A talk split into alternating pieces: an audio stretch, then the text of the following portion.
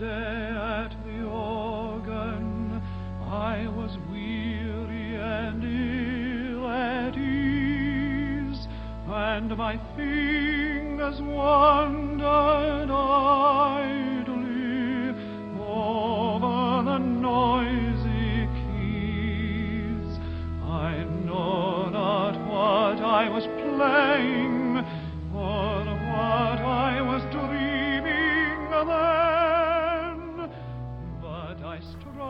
Hello, uh, welcome to the American Writers 100 Pages at a Time podcast.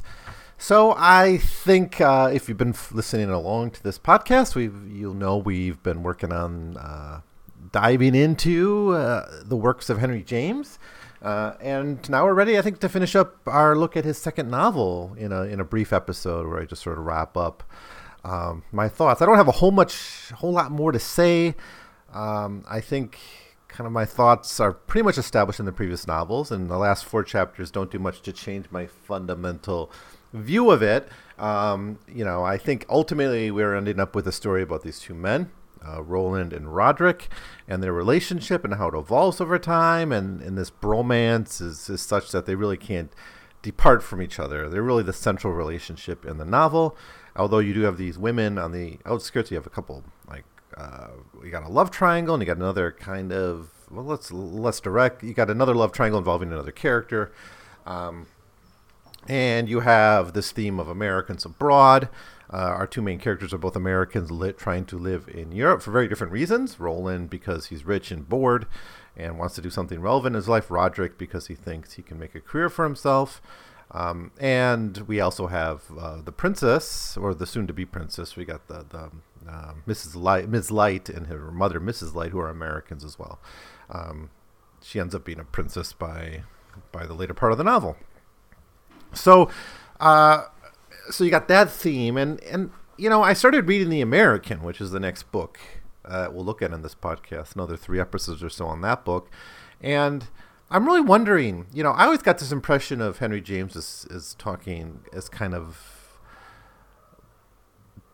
bullish, I guess, on on American life abroad, right? Because he, of course, eventually becomes a British subject. He he stays abroad, but there's a lot of, uh, you know, and, and I was kind of thinking we're going to get like, oh, the the the vulgar American abroad kind of story, and we don't get that here. Instead, I get the feeling that America ruin, or I mean, Europe ruins Roderick, makes him a kind of a horrible person right? He's he's much more interesting and creative, and yeah, seems to have a lot more potential in back home in New England than he did when he, you know, comes off to goes off to to Europe. It's just it's just a pretty rapid decline in his fortunes. Now you could blame kind of his relationship with Miss Ms. Light, with Christina Light, for that to a degree, um, and that might be fair. She is a bit coquettish. She's described as a coquette many times by Roderick she's uh, a bit of a flirt, and, but at the same time, she she may, it's pretty clear she's never going to marry down into someone of Roderick's status. So as much as she likes him, her social status is going to win out, and and and maybe that's kind of a theme of the novel is the inability to break free of our of our you know place in life. Um, but Roderick is the character that undergoes, I think, the most change over the course of the novel and his change tends to be one of decline. So the most dynamic character, the titular character, is one who just suffers a, a really, really dramatic decline. But it's largely based on his relationship with this Christina Light, and we don't you don't get the same sense it's an engagement with Europe so much. Like had this been set in America, and Christina Light was just a a beauty from New York or something who visited him and he falls in love with and he wants to do artwork around her. I could see the same story existing. And, you know, Europe is, in some sense, irrelevant to the novel, even though James spends a lot of time exploring the detail of the setting and the he spends time in Florence, and, and you almost get a sense of a tour of Italy and Switzerland in the novel there just because James wants to write about a tour of these places. It's not really essential for the plot. They're sometimes just like, oh, let's go to Florence, and they're in Florence for a while. Oh, let's go to Switzerland, and they're in Switzerland for a while. It's uh, kind of these different environments that he wants to, you know, dig into, but none of them feel essential to the plot, really. Um, so, and that I guess the other important thing about this novel, in my view, is how art is kind of not central to the plot. If he was a writer or if he was a philosopher, I could, I could see essentially the same story being told. I, you know, it's just kind of random that he's an artist. And maybe Henry James doesn't know that much about art enough to like talk about the actual process of of making statues, but we rarely see Roderick at work. We see him making progress or not on his artistic career, but we never see him really at work. Um, now, overall, this is obviously a much better novel than Watch and Ward, but it's uh, you know it's not great. I mean, I'm not I'm not sensing this Henry James greatness yet. Maybe it'll come around in the Americans. That's at least a novel I heard of before. Uh, I never really heard of uh, Roderick Hudson before I picked up this volume. So maybe that's better.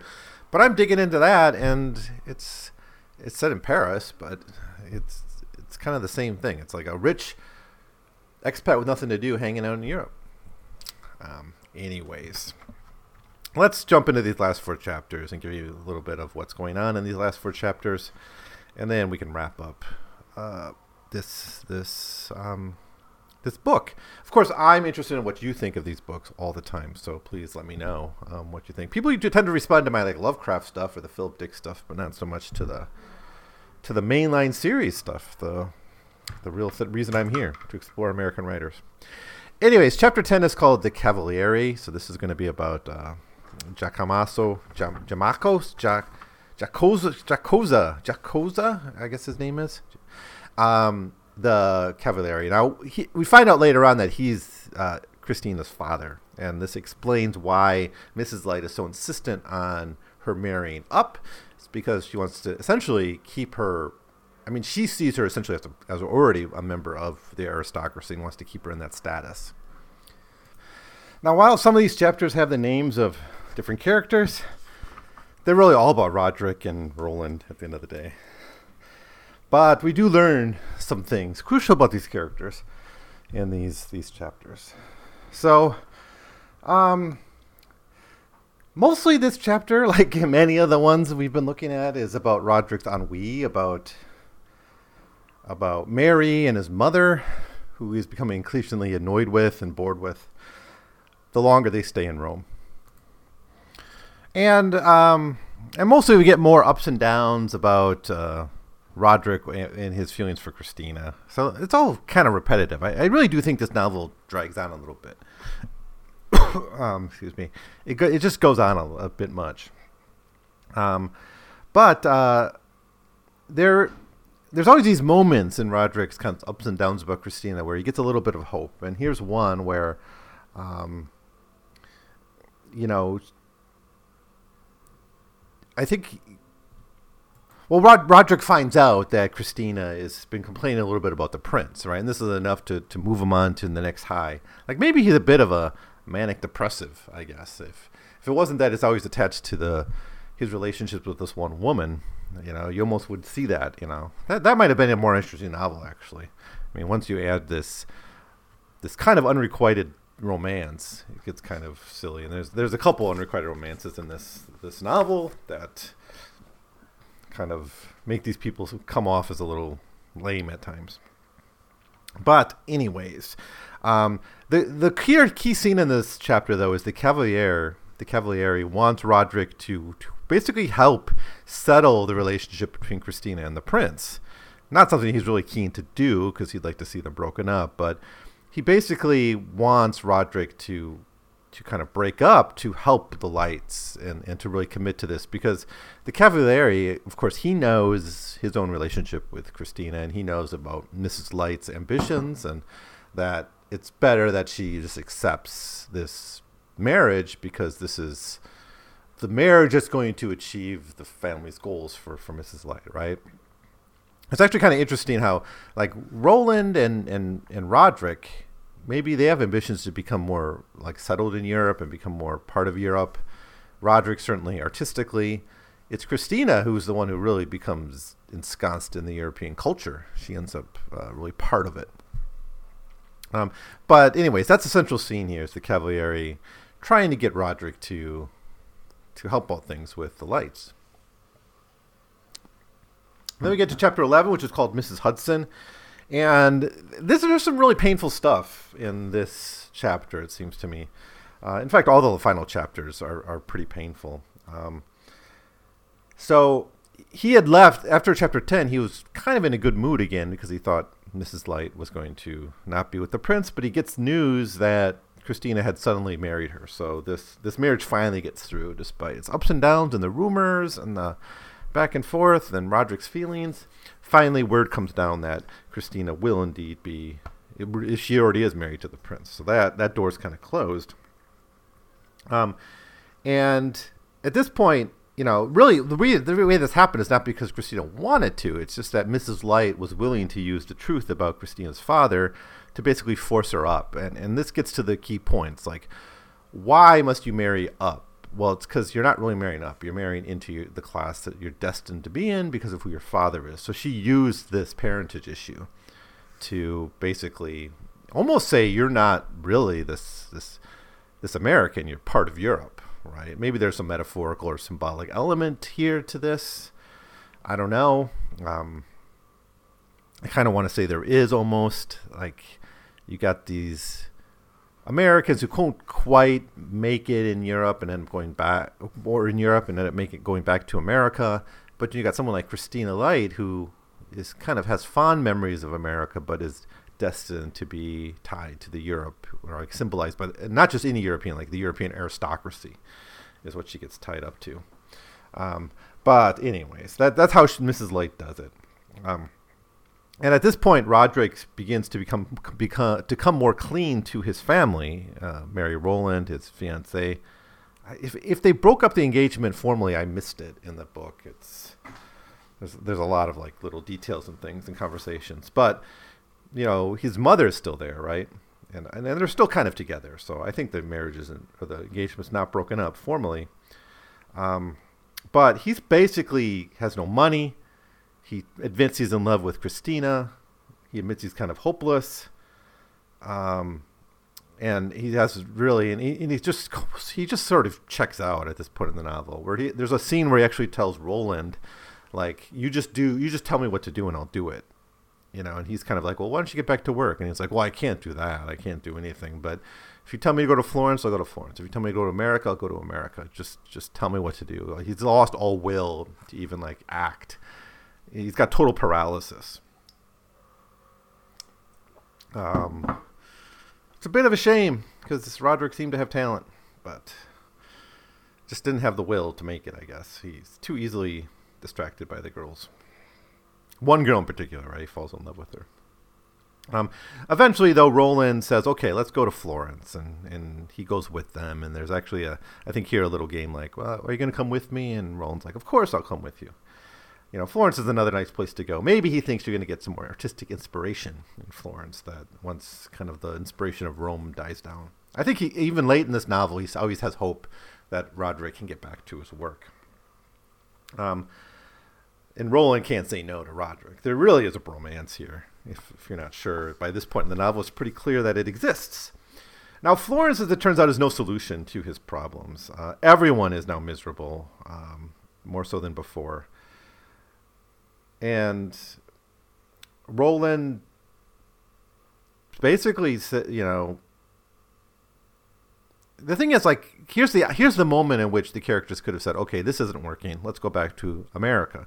But rowland actually kind of encourages them to stay in europe which i think is really bad advice. And it's almost selfish advice because um because he wants to keep this he feels some debt or some relationship with roderick and so he can't really let them go. And maybe it would have, maybe this was the moment he really should have let them go, because of course tragedy happens by the end of the novel. Not that it needs it. I think the tragedy is actually affected by this point. If the novel ended here, it's, it's fine actually. Uh, but we do get two more chapters. Uh, in the first chapter, well, the first is called Princess um, Casamassima. So this is, uh, I mentioned this chapter before because this is the, if you looked in the back of the book, you would know Christina Light eventually marries this prince, this ugly prince. Um, but yeah, that's it. This is our like final meeting between Roderick and and the now princess. Um, now they go on to Switzerland. So this is like the final stop in their little adventure across Europe. And Roderick loses, you know, lost it all. Despite this other restart in Switzerland, there's really no hope for him. Um, you know, Rowland starts to think, well, maybe he can make a move on Mary. That that's like the relationship that's always gets like second tier in this novel. Not enough is developed, and it's also kind of our unrequited relationship that parallels the one with Christina. Um, but Rowland tries to make a move on Mary without any success. So I guess she's sticking it with Roderick for whatever reason.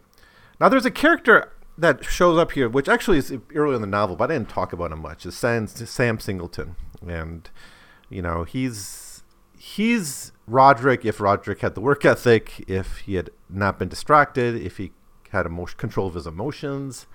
He's what Roderick could have been. So Sam Singleton is another American artist in Europe who gets some measure of success just through diligence and hard work and, and doing things essentially properly, right? Not falling into these delusions of romanticism. You know, he's what he should have been. And I didn't, I didn't, I don't think I said anything about this character in this series yet, but he is, I think, an important foil to to Roderick. He's the one that Roderick should have maybe modeled his life off of. Now, the climax of this chapter is Christina's arrival, and Christina confesses her affection for Roderick. This is not to Roderick though. This is to Rowland. And she doesn't. I don't actually. I guess we don't get the final meeting between Roderick and Christina that maybe we're waiting for. It's between Christina and Rowland. Um, and you know, but basically, she says, um, you know, she she can't break free of of her own social bonds and she also says that her plans involve basically being a dilettante in Europe. So she's just going to carry on the the heritage of her mother now that she has the money and the security of being a princess. She's just going to travel around Europe, which isn't really going to be. I mean, it's not that's not the life that Roderick could have given her, and so she does. I guess this is as close as we get to her confessing that she loved Roderick, but. I don't know if we should make too much of it. I think if Rod- if Roderick hears this news, he would like have suddenly, you know, been able, he'd been creative again or something for a few minutes until he realized that, oh, yeah, she's married and they're never going to be together. You go back into depression. You know, this, this guy seems to have some kind of mental personality disorder of some sort. Anyways, final chapter Switzerland. Um, so here, um, basically, Ro- Roderick begs Rowland for money so he can chase Christina around Europe. At this point, he's kind of really around the bend. It's like this is just ridiculous at this point. Um, and Rowland tries to say, "Well, why can't I pursue Mary?" And and he wants to do that. This relationship doesn't go anywhere really in the novel, but you know, I think that would have been a nice happy ending to the novel. And we get sort of a happy ending for Rowland and Mary and Mrs. Hudson to a degree, but you know, not for Roderick. It's too late for him. Um, because in this chapter, Roderick uh, falls from a cliff during a rainstorm and he dies. And so they just, he's gone. It's kind of a, there's nothing dramatic, but I do remember like the foreshadowing of this is that he's often trying to do risky things, trying to climb up cliffs, trying to impress the girls, you know, to do a dangerous thing to get a flower or something. He tried it a couple times in the book, and I, I think Rowland tries to stop him one time from doing this. So I wonder if he was, if he saw a flower and he wanted to grab it at the cliff and he fell. Um, maybe something like that was going on here. Um, so he dies. They deal with the body. You know, they resolve all that issues, and then they essentially return to the USA and get some sort of contentment there. So, uh, I mean, the solution's not in Europe it seems. At least that's one lesson I'm getting from this particular novel. At least not for Roderick. Um, but again, I think this novel could have been told in pretty much any setting because it's really about these relationships between these characters Rowland and Roderick, Christina and Mary. That's, that's really what the heart of this novel is. And I think Henry James just is interested in this European setting and this expat experience. So, um, you know, I think it's worth writing about. I sometimes thought about writing about expat in Asia. You know, I have some idea for like some horror stories that, but you write about what you know, right? So, know, I have a lot of thoughts about this expat experience in Asia, and they kind of come to me as, as, as essentially horror stories, right? And I think some of them actually are pretty good ideas, but I just can't really write um, fiction at all well.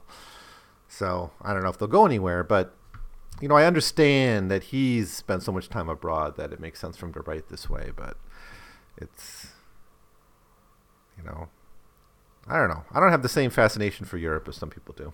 You know, I, I study their art history. I study uh, their philosophy and all that. I think there's a lot to be, a lot, lot of interesting things in Europe, but I just don't have the drive to go there. Maybe I should. I probably will someday. Anyways, that's I guess all I got for the summary of this book. I don't know what to say. I, I'm still not saying go read this one. I, I tend to recommend most things I read. If you got to choose between Watch and Ward and this one, read this one for sure. But um, maybe maybe uh, the America will, will will move me a bit more. So far, it's starting a little bit slow, but there, there's a few more interesting things. It's a very different story from the beginning. It seems not just that it's set it set in in Paris and not in Italy. So, anyways, that'll be next. There'll be probably three episodes for me to cover that novel. Um, I got another audiobook for this one, same reader uh, on LibriVox. So that's very, uh, thankful for that. Thankful for having a LibriVox reporting for this. Let's me read uh, in a little bit, little bit more casually. I'm just going to take my time with this this volume. This is the last Library of America volume I even have in China, so I may have to take a break after this. So no hurry on getting through these last three novels of Henry James that I have in front of me. But in the meantime, if you have any thoughts about Roger Hudson or Henry James at all, let me know what they are. Send me an email at 100pagescast at gmail.com. And I'll see you next time with my introduction, introducing introduction, introductory thoughts to the American by Henry James. Like love overcoming strife, it seemed the harmonious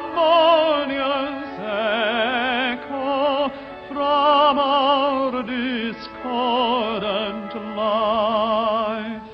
It linked all perplexity